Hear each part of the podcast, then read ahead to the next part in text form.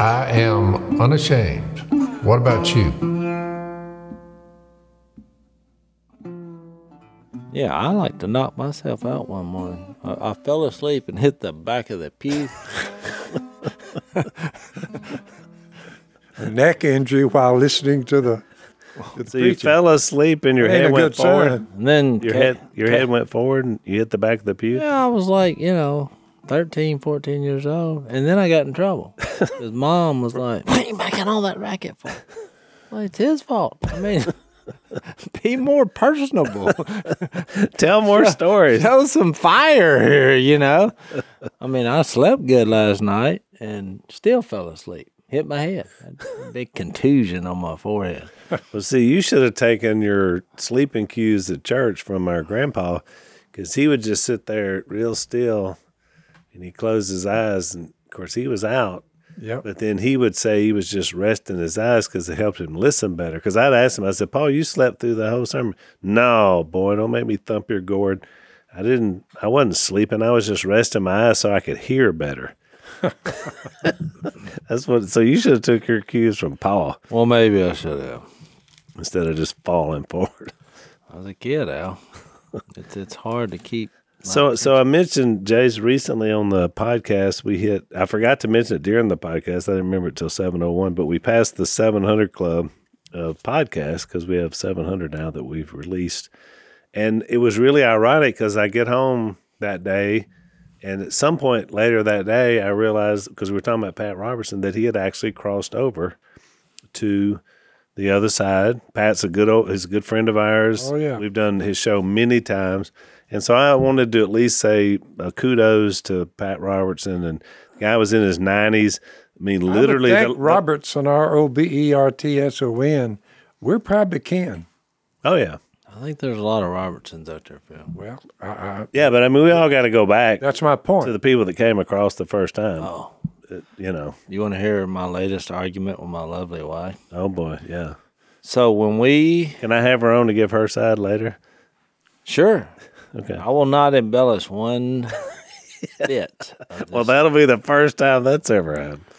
So when we got married, we just kind of were we were not in a hurry to have kids because we were pretty young when we got married, and so looked up one day and thank the Lord, you know she's she's pregnant. So then it got into this. Well, what are we gonna name him? And so I had it mapped out. I've probably shared this before. So since my name is Jason Silas, and I was named after your brother, Silas Merritt. Mm-hmm. Was that is that all the Silas? Well, I named. You know, we But want, then you named your son. well, and that's he where I named was his son. headed. Yeah. I, I didn't him- know if that went. He further. hollered, Miss Kay's fixing to give that baby, what you want to call him? And I said, name him after you. I hollered from the bank. I was in a boat baiting a trot line. I appreciate that. So now there was one other one. Uh, one of Jimmy Frank's sons is has Silas as well. I think it's Matthew Silas. okay, so to get to the Or story, maybe Matthew Merritt. to get to the point. So I said, I got it. Because she had gone through all the names. And I said, nah, I got it. It's so just she's like, what is it? I was like, no, I mean, this is it. Just wait and I'll reveal it when he's born. She said, oh no. No, I want to hear it now. Because I didn't realize she was wanting to approve it or disapprove. And so I said, all right, well, you know, I was raised on the mouth of Cypress Creek Road, and I'm named after my uncle Si, Silas. I said, so let's name him Cypress Creek Robertson. Drop mic moment. Yeah, that, that didn't go, go well, did it? Rage ensued. Oh, yeah. When I, because I held the line. I said, she's like, I'm not naming our son Creek. I said, it's a it's an awesome name. It sounds like somebody from the old west. Yeah. I said, but we won't call him Cypress. She said, that's a tree. I said, but it's my favorite tree. And we'll call him Cy. And she's like, well, that's not even spelled right. And I'm like, that's what's cool about it. he was one of the greatest pitchers, Cy Young, So, ever. That's good. Probably be an athlete. It just checked all the boxes. Slam dunk. But you couldn't push it through. It was probably the worst argument we ever got into. So yesterday, which this will be aired later, but so I'm into the road to Omaha baseball because LSU is good this year. And so we're watching Southern Miss play Tennessee in the Super Regional. There's a shortstop for Southern Miss. And my wife is watching it with me because she's into the LSU run too. So we're watching all the potential competition. Right. Guess what the name of the shortstop for Southern Miss? Guess what his name is? Creek Robertson. You, I you're kid kidding. you not. So what happened was when I saw that, I said, "Look, see, that's what happens when you don't move on an idea." Greatness is lost. And she said, "That can't be right." I was, and then as soon as she said that can't be right, they put the banner up. Creek Robertson. I said, "It's working for him. He's on the way to the major leagues." And from where? Southern Mississippi. You almost had Our it. neighbor. I said, "You came that close." Right there. Yep. Missed it. And so then she said, Do you realize, you know how Missy gets? And her voice was kind of quivering. Do you realize how many times our son has thanked me for not listening to you and naming him Creek Robertson? Missed opportunity. Could have been the big leagues, Jase. You were that close. All it took was a cool name. I was so proud of that. And somebody actually had the It same is remarkable that, that that did happen. The dude's name is Creek Robertson. Now I'm I'm pulling for Southern Miss just for At the least, he- at shortstop. least he's probably kin to us down the line. That's what I think. Well, that's cool, Creek. So I hope I get to meet you one day. Yeah. So we we stopped in Hattiesburg on the way home yesterday, and um, of course this is all be later released when we release this one. But they were in a rain delay from their game, so it was really interesting because the restaurant we were eating in, half of it were they were in Tennessee Orange because they were playing Tennessee in the Supers, Yeah, that's that's. and the other half was in Southern Miss because we were in. Probably were right by his family. I probably was. I Probably ate dinner. If I'd only known, said, "Hey, has anybody got a Creek Robertson around here?" They would have known. This exactly. is incredible. I couldn't believe it. Boy, it was quite the. It was quite the discussion. But to our to our uh, we call them our lovingly call them our East Coast Virginia Robertson uh, cousins, even though we're not really related. Uh, we do express our condolences of a life well lived and a guy who reached a lot of people. So thumbs up to Pat and his family. They're a great family. So Yep. uh, we love you guys. So if anybody knows them, be sure and tell them. You ready to study? I'm ready to study. So we had, uh, I think we had Corey on the last podcast, and um, we got to Luke six, but we really didn't get into the text because we spent so much time talking about everything else in the podcast. It took Well, us. we we did in the overtime. yes, And so we can do a little review of that because we're in. We were we had just finished Luke chapter five. correct. So And so we're into Luke 6, but these kind of tie together because we were kind of talking about it. It's almost like Luke kind of presents it in two little sets. The first set was about the untouchables, you know, the people he was bringing into his into his presence and into his circle. well, the last people you thought he'd be calling in his new kingdom. Right. And as par- as part of that, they you, you started this kind of grumbling process, I would call it. Like it started with Matthew. I mean, you know, why, why does he eat with sinners? And so it started this process. And by the time we got to this question about fasting at the end of chapter five, and then we get to chapter six, and we're going to be talking about the Sabbath, we've created this little murmur group is what I would call it. And so now they're starting to like question everything. And by the time we get to this, it's even more so because they're like ready to do some kind of harm. So that's kind of the setting, uh, I think, for where we were at. So I wanted to back up, Jason, talk a little bit about that. because this is fixed to get deep. And I had for the first time in my spiritual journey, which has been pretty long at this point, I guess, heading towards uh, you know forty years. I, I, think I'm I think I'm wrapping my head around this. I mean, he calls the last people you would think so religious people, instead of saying, "Oh, isn't this wonderful? He's healing these people," and well, they're getting caught up on when he's healing, and you know he's healed a guy with leprosy, and they're like, well, I mean, have we checked all the boxes on according to the law on how this should be done? And They forgot about the guy that had leprosy. you know, it just seems really insensitive, and it seems oh, like Oh, they've lost. And so when we get to chapter six, it's one thing to have an argument over what you could do on the Sabbath, which you got to remember. I mean, Jesus as saying, "I am." There is a God, and I am Him in human form. Would mean that when he makes the statement in verse 5 the Son of Man is Lord of the Sabbath. It's another I am I am statement that's inferred. Yeah. He's like, I wrote that. I was a part in creating the world. And so you remember where this all got started. It was based on a principle that remember when God created the earth and all the things in it and the heavens and the star in 6 days. And at each point he'd say this is good. This is good. So, so he's he's satisfied. This is the order is is perfect. And then he created humans and you remember he said this is very good. Well, then he rested. Well, he didn't. It's not the rest that we we all think, because most people, when they talk about the Sabbath, it's all about putting your feet up on a couch somewhere. Yeah.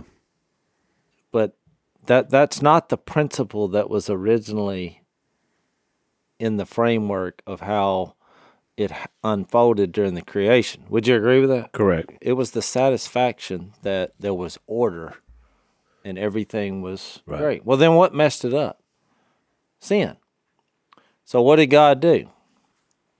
Well, he got back to work, which is what would produce Jesus, who would become the ultimate rest, because he restored order through his death on a cross, through the resurrection, through the outpouring of the Holy Spirit. And the most religious people on earth didn't get that. Well, Phil, I hate to tell you this. No, I mean, there's some that still don't get it. Uh, yeah. Which is what we talked about with Corey about how that people will take application and we use the example of well now the new Sabbath and I'm putting that in quotations because there is no new Sabbath. Paul talked about that in Colossians, right? New Sabbath days and all that. The the idea is we just have shifted our day from Saturday, which was a typical Jewish Sabbath, to Sunday. And so we just say now there's things you can and can't do on Sunday. Just like we said, created there were things you can and can't do on Saturday. Every it's it's a it's a keep the law mentality. That's the problem. We have the rules now, and you have to obey the rules. It's it's a sad state. Yeah, and it's again, it's because people people would rather gravitate towards law, Dad, because they feel certain comfort in that because you're telling me what I can and can't do, and therefore I know my limit. You know, I want to get as close to I can to the edge, right? But that's not exactly the way it was intended to be. To Jase's point, because Jesus took all that. Well, you remember when we studied Hebrews and when we got to, which is all about how Jesus is superior. One of the things he's superior to is the old law, the old system, to angels, to fill in the blank. But one of the things he brought up was he was superior to Moses, and that's in chapter 3.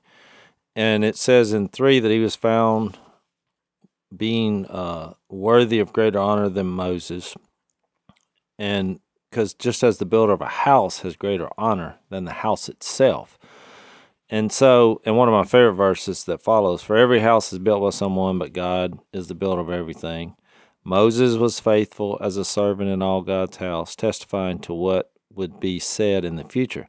But Christ is faithful as a son over God's house. And then it says, and we are his house. And so the reason I'm bringing this up is because then when he gets to chapter 4, he starts talking about a Sabbath rest for the people of God. Well, that's found in Jesus. That's his whole point. And I'll let you read it in your own time. You know, we, we studied Hebrews. You can go back and find those those texts. And so here you see the beginning stages of that transformation in Luke. Hang on, let's take a break, Dad. I don't know if most of you realize this. Most of the medications uh, that we take in our country are not made in this country. Uh, most of them come from China, which means that they're susceptible to uh, embargoes or pandemics or supply chain issues. Uh, there's a lot of problems that can arise. In other words, that's scary. It's scary. That's right. Especially when you think, you know, when I'm sick, I need some medication. Uh, especially if it's something life threatening, you need an antibiotic. So our friends at Jase Medical, and we've said this before, we feel like we need to say it every time. This is not our Jase. No. This is, it's called Jase Medical, but it's not you, Jase. You don't have a medical. nothing about medical procedures except eat an apple every day. Well, there you go. There you go. When Jace is on the case, that's it. But the folks, the folks at Jase Medical have what they call a Jase case, um, and it's five life-saving antibiotics that are used for emergencies. And so you can have this with you at all times. So you think about the practical application for this. If you were traveling into another country, maybe on a mission trip, if you live someplace super rural, which a lot of people do, listen to our podcast, it allows you to have these life saving antibiotics on hand when you need them. And so uh, basically, you can go online, fill out a simple online form, jump on a quick call. Sometimes, uh, if you need to talk to one of their doctors, they handle everything else. They do the evaluation. They have a licensed pharmacy medication delivery system, and they have ongoing consultation if you need that. A small town doctor that we talked to that started this company, go to jasemedical.com, enter the code unashamed at checkout for a discount on your order. So that's unashamed at J A S E medical.com.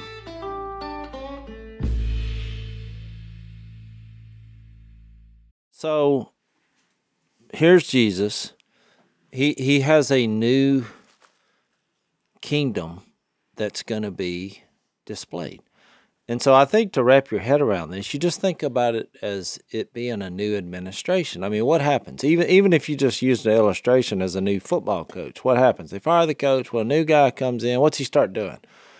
He says, Okay, things are gonna be different. I know you used to do that. Changing the rules. Uh, we change in how this is set up. We change in the power to pull it off, and we're going to change the product as a result. When we change, you know, we're I have the power. This is the way we're going to do it. And so Jesus is like turning everything on its head that we think as human beings is what a successful kingdom is. That's why all the way to the end, and we saw this in Matthew and Mark and John they're all thinking that he's fixing to physically, as king, destroy all other kingdoms in a physical war type. And they're putting all these pieces together. He has this power to heal diseases, he can create food out of thin air.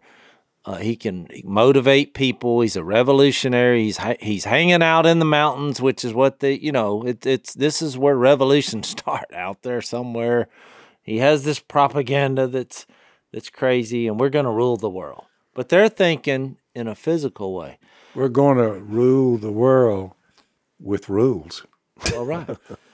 so these religious people, he's making them nervous because the first people he's he's hanging out with are not our kind of people. These aren't religious people. See, you They're can't you can't rule the world without your particular set of rules, well, and your particular set of people. and yet you you, you make them. That's why we have oriented. twenty five thousand different groups just in Christianity, not counting all the other groups out You there. You remember, we're not quite there yet, but just a little further, and Jesus is going to start saying over and over and over, we're going up to Jerusalem. The chief priests, the rule makers, the teachers of the law, rule makers, and they go, and it says, and that's the group that that's going to kill me. Yeah, They're going right. to kill me. exactly. And so you see the I mean, they're, start. they're doing this to the death of someone else. We'll kill you if you don't obey the rules. And we're seeing where this starts. So one Sabbath, you know, he's going through the grain fields, and the disciples began to pick some heads of grain, rub them in their hands, and eat the kernels. And before you leave that, just let me read you this because I looked this up from the last time we talked about it. It's interesting. They were basing their criticism on this, and it's called miscellaneous laws by whoever put this Bible together. But it just shows just some random thoughts in Deuteronomy. But listen to the, here's the law of what God told them it was okay. And I want you to see where they took this. It says in Deuteronomy 23 25, if you enter your neighbor's grain field, you may pick kernels with your hands, but you must not put a sickle to his standing grain. Yeah. So the, the purpose of that law was if you're satisfy your hunger. you yeah, if know? you're walking along, you can grab some, but don't take your sickle out there and take his crop. Yeah. Yeah, that'd be stealing. You know, be like what you guys were doing as kids, right? If you saw a watermelon, you grab the watermelon. Yeah, drag it, drag it over in the thicket, eat it, go get another and drag it over in the thicket. So according we, to this law, we didn't want many. We just wanted a couple. the law of Moses said you were good to go. The but people that planted those melons, by the way, sent word to us via mama and all of them. They said, "Tell your kids they can have those melons. We've already harvested them. right, That's just what we didn't harvest. right. So, so tell them to quit running and hiding when they got one. You could eat right in the field. You're okay. We did the same thing in Washington. Remember we was duck hunting up there, and there, there was apple trees everywhere. Everywhere. And uh, so we would hunt, and it was just millions of apples. And it's like, well, they've already had the harvest. Tree ripe, late in the year, October up there. Your duck season's earlier. Yeah. But but we ran up on those apple trees. And Well, we they just were- couldn't pass them up. Once they said they'd already harvested them, I was like, well, they're just letting them waste. And so we just went over and started eating the ones on the ground. You know, The guys told us, he said they leave trees like that close to major roads So people can grab some. so you can get some. but it was a little iffy. We started going through the lot. Well, we're technically trespassing. Yeah, trespassing. we were like this, Yeah, I'm looking around, expecting someone to waiting pull on the up rule. in any moment to say, "Hey, get out of out from under my apple tree." that guy we were with said, "Oh no, don't worry." But they they, they know people eat them. They, they leave trees for them. But I thought I it said, was a "Really?" setup. I thought it was a setup. So so my point is to to our context is the the rule they were going back to was basically one that said it was okay to do this, but now their answer was why are you doing what is unlawful on the Sabbath? They took the one thing that meant nothing really with what they were relating it to and came up with a new rule. So And look, that's what- and then since it was a rule that they had dreamed up, I mean, they're going to hold this thing to till they die. right. I mean, they're not budging. Yeah. But I think the the philosophical misunderstanding here is when you look back at what actually happened, going back to Moses, and we'll really see this when Jesus comes off the mountain, because you, see a similarity here. Well, you remember when Moses went up to the mountain and got, you know, the Ten Commandments or whatever, and came down, and what what they have twelve tribes, and then he delivers, you know, the word of God. Well, Jesus goes up on a mountain. He, he's fixing to, which is what they call the Sermon on the Mount, which is Luke's going to give his version of that. Sermon on the plain. Yeah, even though it's yeah, so the scholars disagree on whether this is the actual same event, but it do, it doesn't matter. You you'll see the principles are the same. But and I do think Jesus is fulfilling that in a way because he goes up to the mountain, he prays, you know, he comes down and he chooses his 12 apostles and then he delivers the word of God. And so that that has to be more than a coincidence. There has to be some kind of uh, symbolic reasoning here. And so, well, it got me to thinking, without going through an Old Testament history, which you know a lot better than I do, Al. But I think what what the teachers of the law failed to realize is when you go back, so God delivers the Israelites, and He because they were enslaved by the Egyptians. Well, He just did that. And he set them free. And then he gives them the law. And so but what happened is and, and i think that was a precedent from what would later come. I mean the reason so you say well why why should because the more we talk people say well y'all don't even believe that we're supposed to keep the law. And because we're always saying well this is not based on your law keeping abilities because if it was based on that we would all be doomed because no one's perfect but it's more the reasoning. God delivered them and gave them a law. Why? Because he had he wanted a people. And he gave them common sense things that would help them as his people. So then they took the law, expanded it, Yep. And out of that came 39 activities that you could not do on the Sabbath. And one of them was pick heads of grain in a field in any capacity. And you were hungry. Right. So what my point is these the people giving Jesus all the trouble they they're they're taking something that was given and they're they're missing the point that there is a God who had a reason for doing this. And the motivation for that was he did deliver them, not because they kept the law. He just delivered them. Yeah. And then he gave them a law. And then they're like, well, if you don't keep this law flawlessly, you're you're out. Well, thus the result was everybody is going to be out. But they, you know, they except them. Right. So it, it caused problems and it still does today because if you think by somehow you're going to keep the law and win God's approval, that is a trap from the other side. It's not from God because He never supports that in any way. He's the one providing the salvation and the deliverance. When in essence, uh, let's take another break. So, Jase, um, as a gun owner, uh, cleaning your weapon, that would be on the um, place of importance, wouldn't you say, as a gun owner? Yeah, A it's clean weapon. responsible thing to do. The gun must function, or what are we doing? Some of that is safety, but then some of that is just efficiency, right? So you can have a weapon that fires. And so we hunt a lot down here in rainy, muddy situations. And so we're constantly need to make sure our guns are clean. The gun barrel, especially. I've had some issues when I was a youngster at not understanding that. I've had to use my gun as a paddle before, There you go. so that you must clean it after that. Some people have used it as a crutch. You need to make sure it's unloaded if that happens, if you have injuries. Uh, our friends at Barrel Buddy uh, came up with a, a technique to be able to make sure uh, that your barrel stays clean. Uh, their saying is clean your gun without the grunge. So they make these white polymers and, and they fit any. We have several representatives, if you're watching the uh, ad, um, that will do rifles or pistols, all gauges of shotguns. And so these polymers make sure that you don't leave anything behind. Uh, you can understand that scrubs and cleans the particulates and then absorbs any remaining residue and buffs the interior surface clean. So, great product made by a great company, great Christian guys that we really appreciate. So, I want you to check them out. Make sure you got some clean guns, uh, whether you're at the rifle range or hunting. BarrelBuddy.com is where you go to check them out. B A R R E L Buddy.com. .Com check them out.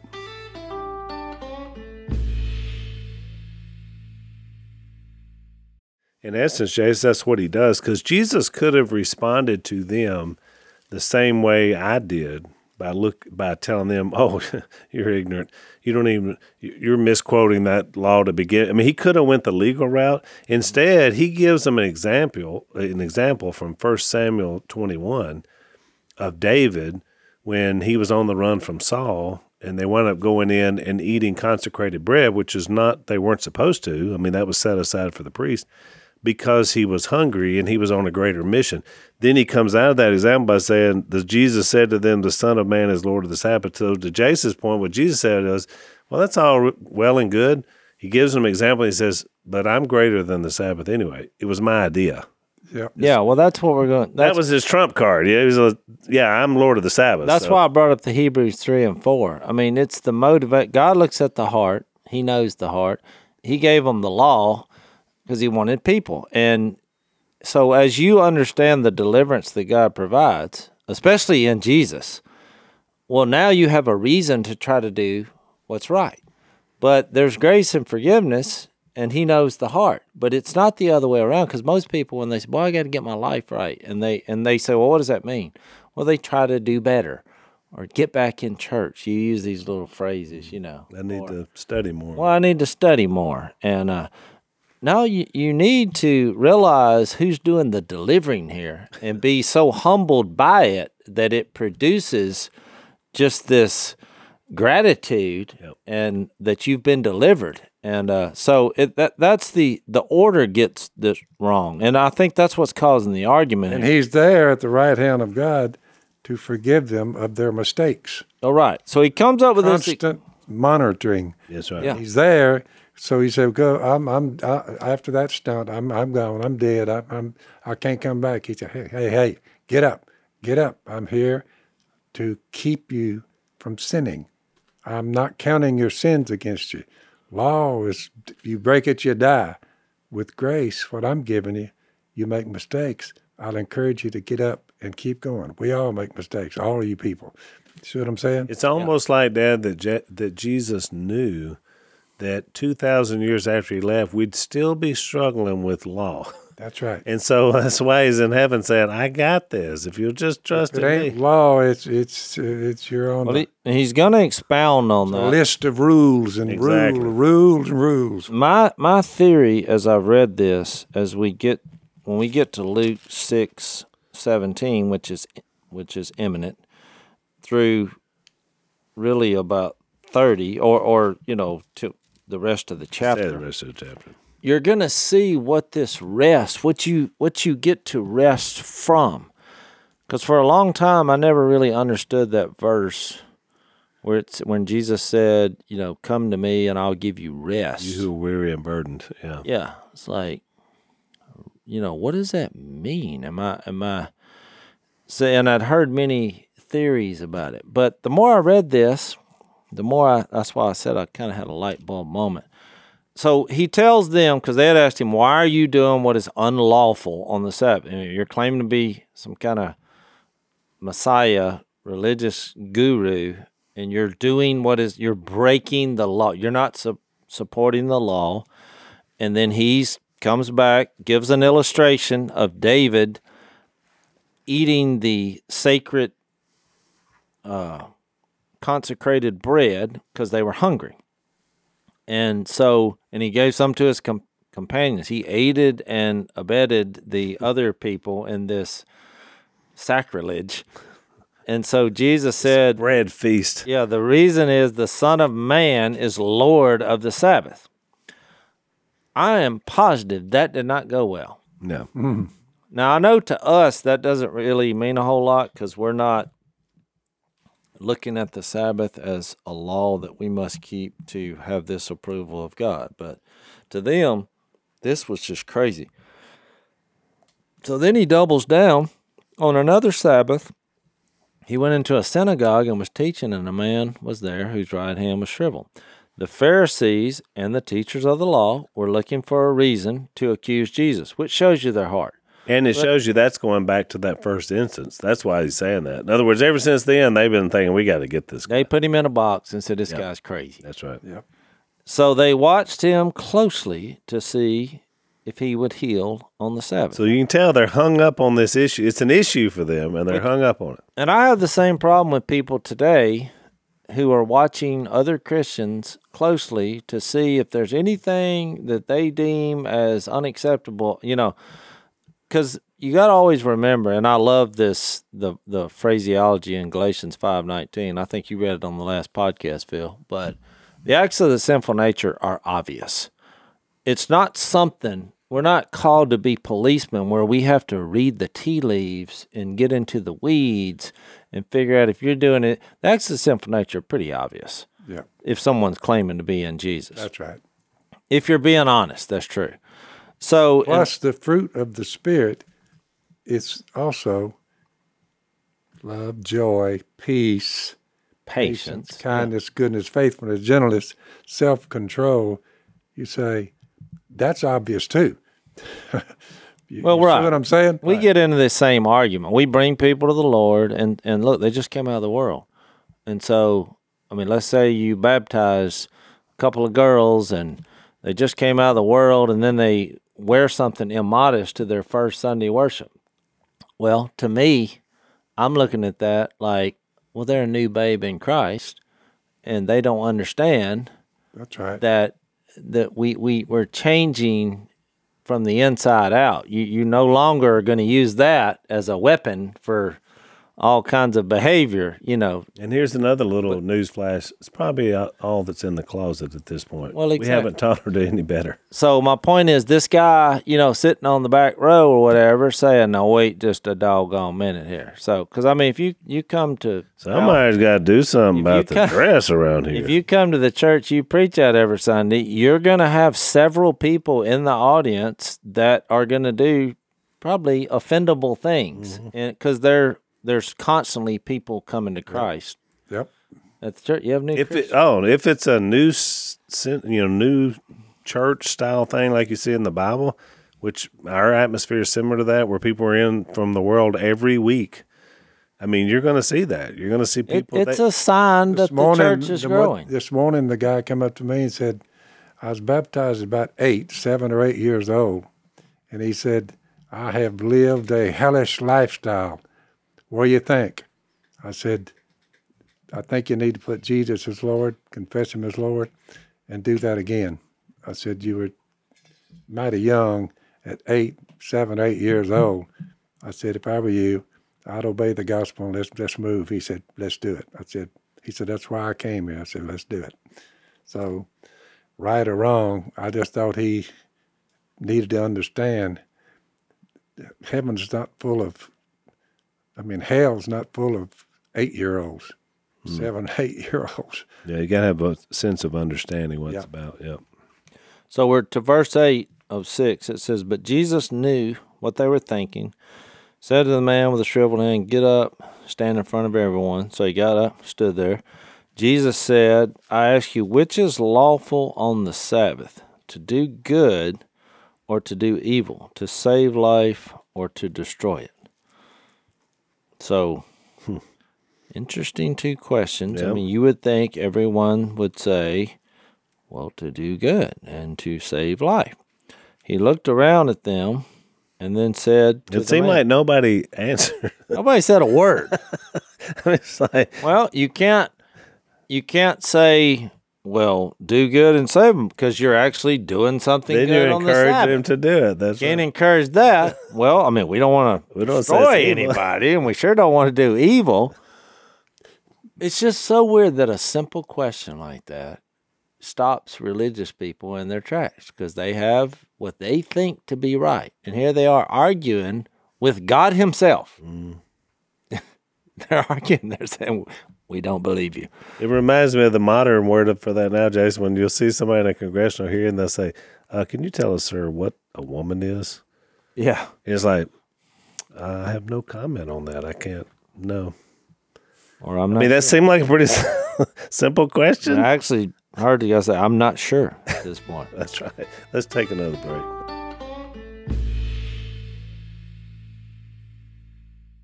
and we're going to get into some of those things. But mm-hmm. so then Jesus said, All right, he asked the question. He looked around and he said, Stretch out your hand. He did so, and his hand was completely restored. And then the crowd cheered, and the spirit fell. No, I made that up. They were furious, which is really sad at that moment. And you got to really realize in this moment what the law was intended to do who gave the law, who fulfilled the law, and the reason we try to keep the law. Yeah. Because there is a re- we try to do right things, and but it's based on His power and not our ability to pull it off. But didn't didn't that answer? Didn't that reaction sort of answer the question? They really didn't care about the guy in the hand. They were much more concerned about their issues on the Sabbath. I mean, I mean, it's kind of hard to wrap your head around because you would think a miracle would stop and end all arguments. But this is one of the reasons that I tell you the people who are in pursuit of miracles over the pursuit of Jesus, I think are going down the wrong road. Yeah. And, and this is a classic example. this gives me a sermon title: "The Miracle That Made That Made Men Furious." I mean that that he could- did a miracle and it made him mad. made them mad. That should never happen. But you can't miss the point. The point wasn't so much the miracle as in he who was doing the miracle. He was saying, "I, I'm the Which was I his wrote point. the law." The That's only it. one that uh, understood it and was so grateful was was the person who was healed. But you got to remember when he when I took it back to Genesis and said Jesus, it, I didn't just make that up. You remember when Genesis in chapter one where it says, "And God said, Let us make man in our image." What is that? Twenty mm-hmm. Genesis one twenty six. Yep. So and it, John one one in the beginning was the Word. Word was with God. Word was God. Nothing that has been made was made without Jesus. John one two and three so he he created the Sabbath, the rest. It's all based on what God did on the seventh day. And it's simple common sense when you look at it practically. I mean, you when you get your life in order, you work, you have this and take some rest. And you could even make the analogy that most people only preach of here that you should have a day of rest even in your work. Just it's it's very uh, it refreshes you Right. it replenishes you. And my point is, well, he fast forwarded that concept here and refreshed and replenished a person who was probably having trouble working because his hand is broken and he fixes it. So you would think, okay, well, now this guy is going to be a better worker in, Yeah. in a physical. He's going to need a Sabbath now. He didn't just choose this guy at random. That, what do you do with your hand? You got a hand that won't work. Well, you're going to have a hard time working. That's right. So he heals the guy so he can now work and be, you know, a productive member of society. And they're like, oh, no, absolutely not. You picked the wrong day. You're like, what? And he's like, I created that day. This was my idea. Yep. So you get it more clearly when you read, like when we get to Luke 10, he's going to do the same thing.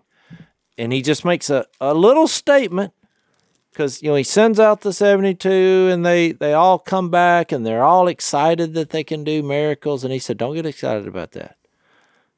And, and he eventually says, be excited because your names are written in the book of life. But right before that, he makes an interesting statement. He says, I saw Satan fall like lightning from heaven.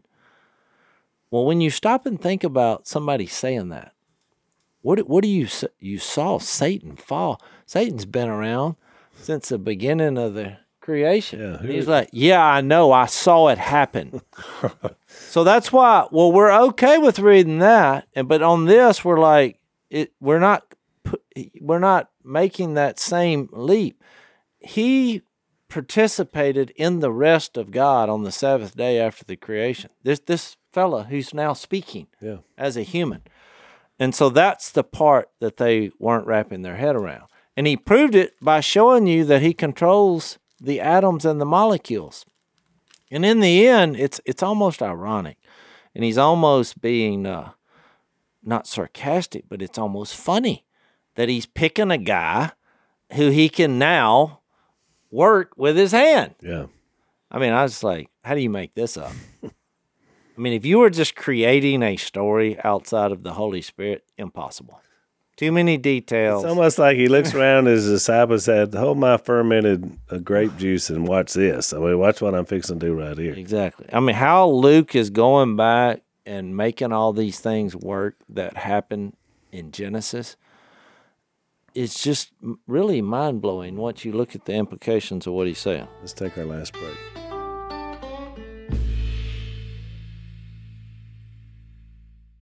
So they were furious, began to discuss with one another what they might do to Jesus. Well, I guarantee you Think what they- about that. Just, they planned to discuss what they were going to do with Jesus. Like they had, oh, we're fishing, we're fishing line this out. They're not going to worship him. They're not talking about that. They're not. so, like they had the answers of what to do with and it. And I'm not throwing rocks at the Pharisees because look, I really I'm throwing un- rocks at the Pharisees. Well, I really understand their dilemma. They're like, well, wait a minute. The law is the all they've ever known. it was a threat. It was a major. and they threat. were like, this is not making sense.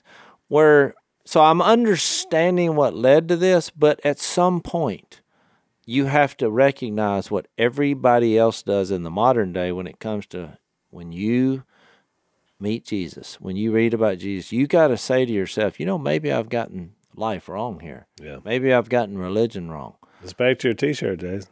I could be wrong. Well, you have to say that. You have to lead with it. Because they had to at some point say, we know what we think is right, but the guy's healing hands here. They were they That's were right. looking for a reason to accuse Jesus, so they watched him closely to see if he would heal on the Sabbath. But they were looking for a reason to do this. Yeah. When when we think we've got him on a mistake, we'll move on him. Right. Well, but I'm saying I was giving them some slack just because I realize he's doing things that they deem unlawful.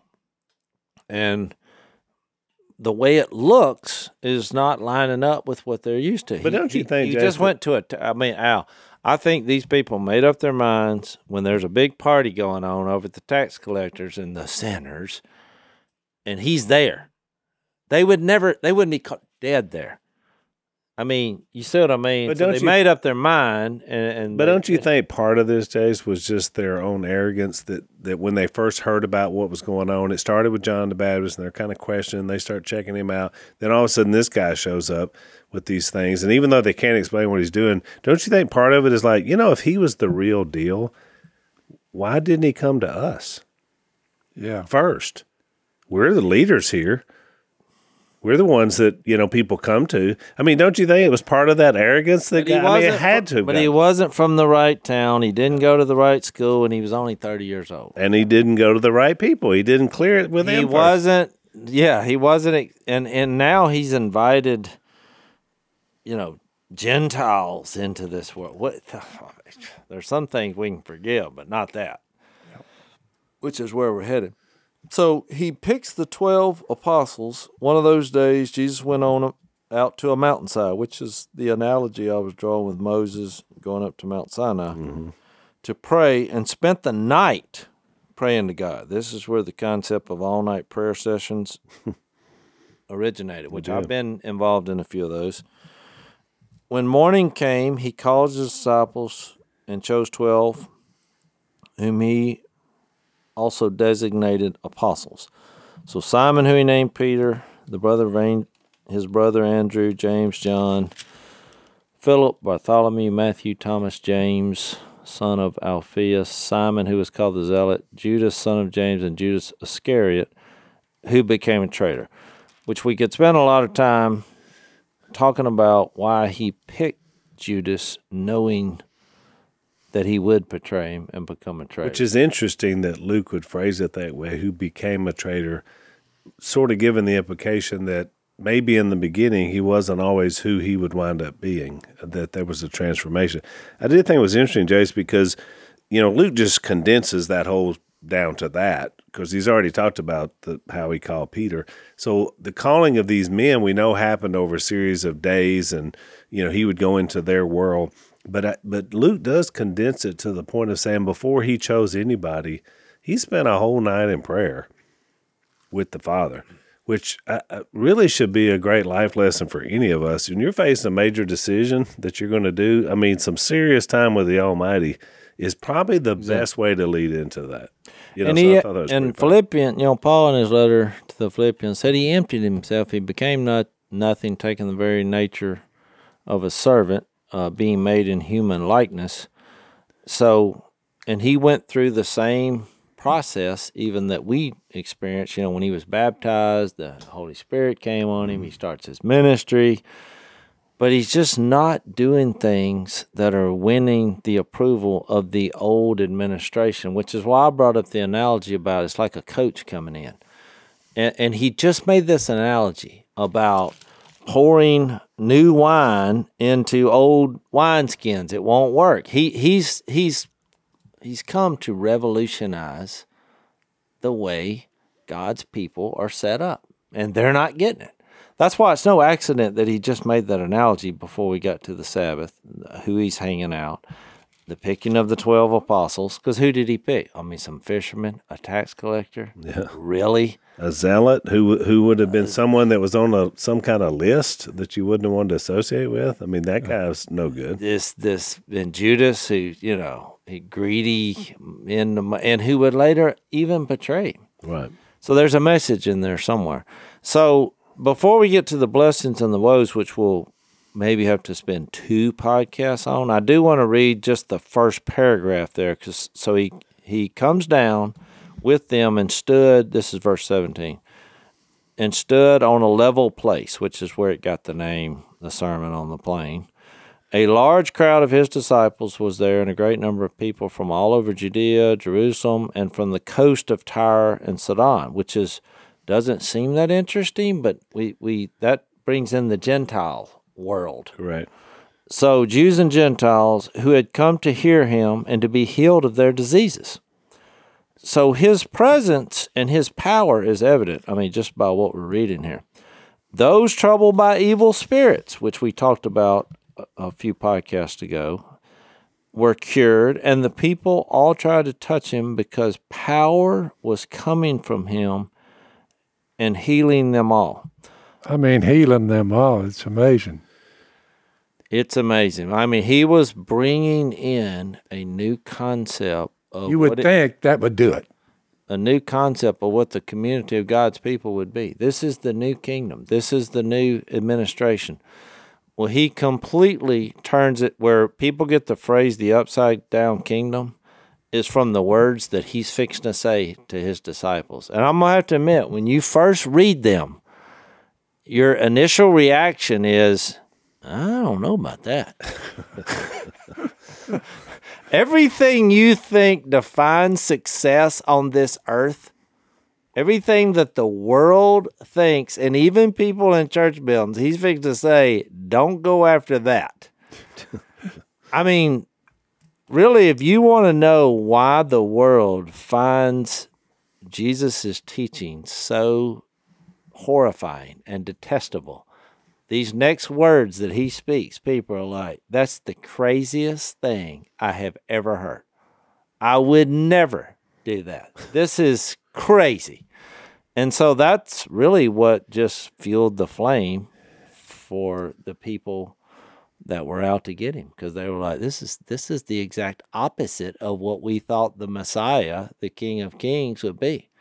So that's their little cliffhanger, and because I want you to read it and meditate on it, because I've been studying this about three weeks, and I keep reading. I was like, man, are you sure about this, Lord?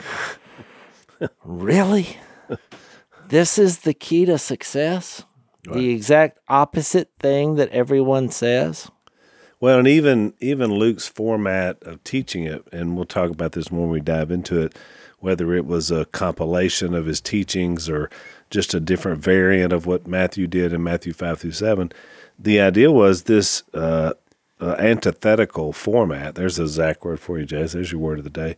Well, let's see what that means. Antithetical means you're going to present both sides, and so when he gives you the four blessings, he gives you four woes that go right along with it. So it's really interesting because he shows you both sides of the coin when he's making this point. Uh, Luke is when he when he talks about Jesus' word. So I think just in that teaching alone, you're right. It's not Well, how many sermons have you heard on this? few. None. I've never heard of one. People don't want to get into this because they're like, "Is that in the Bible?" So I know we've made a big deal of it, but it, it, it is. It, it really will just blow your mind. But when you really wrap your head around it, and that's why we're spending so much detail and time leading up to it. Mm-hmm. When you put this in perspective, he really, this is what he gives you rest from That's it. This trying to be something you're not and achieve all this wealth and recognition in a worldly way, which is all temporary, which is all doomed to fail. It's not really going to work. He gives you rest from having to pursue all that. Yeah, and it and it and his culture had a specific meaning that still applies in our culture, which we'll get to when we get there. So we're out of time uh, for this podcast. If you want to follow us over to overtime, we're going to set this up a little bit more before we get into our next uh, podcast into Luke six. So it's blazetv.com slash unashamed is where we'll talk a little bit more in setting up this um, sermon on the plain or the mountain. Thanks for listening to the Unashamed podcast. Help us out by rating us on iTunes. And don't miss an episode by subscribing on YouTube and be sure to click that little bell to get notified about new episodes. And for even more content that you won't get anywhere else, subscribe to Blaze TV at blazetv.com slash unashamed.